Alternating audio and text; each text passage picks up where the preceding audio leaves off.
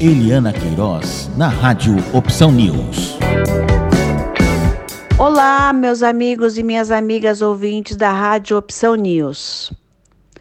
Hoje nós vamos falar sobre as diversas formas de rescisão do contrato de trabalho, ou seja, para aqueles empregados que trabalham na, no regime seletista, com registro na sua carteira de trabalho.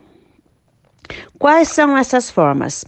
Sem justa causa, quando o empregador, sem nenhum motivo, dispensa o, empregado e paga para ele todos os seus direitos. Aviso prévio de 30 dias, o aviso prévio proporcional de acordo com o tempo de, de, de contrato de trabalho, a cada um ano tem direito a três dias de aviso prévio proporcional. E no máximo 90 dias, ok? Também tem direito a 13 terceiro integral ou proporcional, dependendo da data da dispensa, férias vencidas ou férias proporcionais, liberação do FGTS e o pagamento da multa de 40%, liberação das guias do seguro-desemprego ou outras ou outros direitos que constem da convenção coletiva do seu sindicato. Aí nós temos também a dispensa por justa causa. Na dispensa por justa causa, a motivação dessa dispensa ela deve estar dentro de uma das alíneas do artigo 482 da CLT. Mal procedimento, incontinência de conduta, é, prática de jogo de azar, faltas injustificadas, Todos os motivos estão lá no artigo 482 da CLT. Temos também o pedido de demissão. É quando o empregado, ele não quer mais prestar serviço para aquela empresa, ele resolve então pedir a, sua demissão. O que surge muito de dúvida no pedido de demissão é o seguinte: se o empregado, quando pede demissão, ele não cumpre o aviso prévio, os 30 dias, o empregador tem o direito de descontar esse período das verbas que ele tem para receber.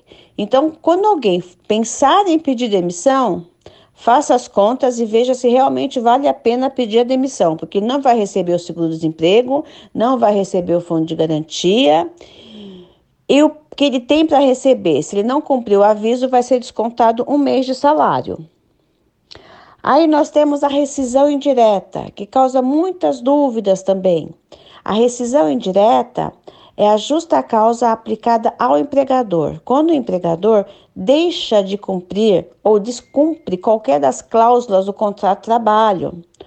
O mais comum é quando o empregador deixa de recolher o FGTS. Esse é o motivo para se pedir a rescisão indireta do contrato de trabalho por meio de uma ação judicial e receber todos os direitos como se tivesse sido demitido.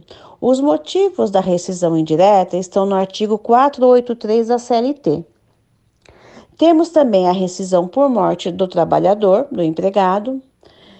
Quem vai receber são os herdeiros, aqueles que estão como dependentes do INSS, vão receber 13 terceiro, se for devido, proporcional ou integral, férias proporcionais ou integrais e salto de salário. E a liberação do fundo de garantia, mas não a multa.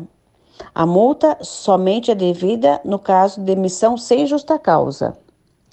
E no encerramento da empresa. Encerramento da empresa, a empresa encerrou suas atividades, então vai pagar todos os direitos como fosse uma demissão sem justa causa.